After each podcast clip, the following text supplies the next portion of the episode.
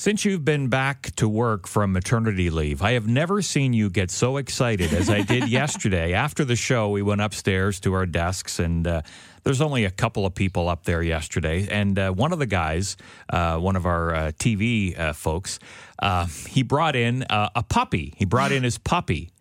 Um, which I'm not sure why he brought the puppy in. It was like show and tell day. Is that what it was? Probably because he's been posting about the puppy on Okay. Facebook, right. and everyone said, "Bring the damn dog into the station because we need to see it."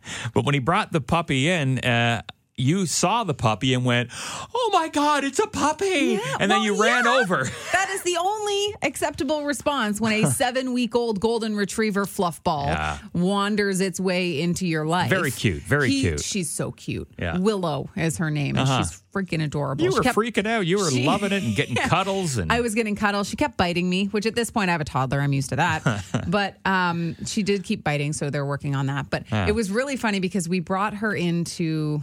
I say we, like I was part of the dog's visit. Um, the dog went into the sales manager's office, Brenda, and she was standing on Brenda's desk. And then she kind of started to like look like maybe she was looking for a place to do her business. And Brenda was like, Get off my desk.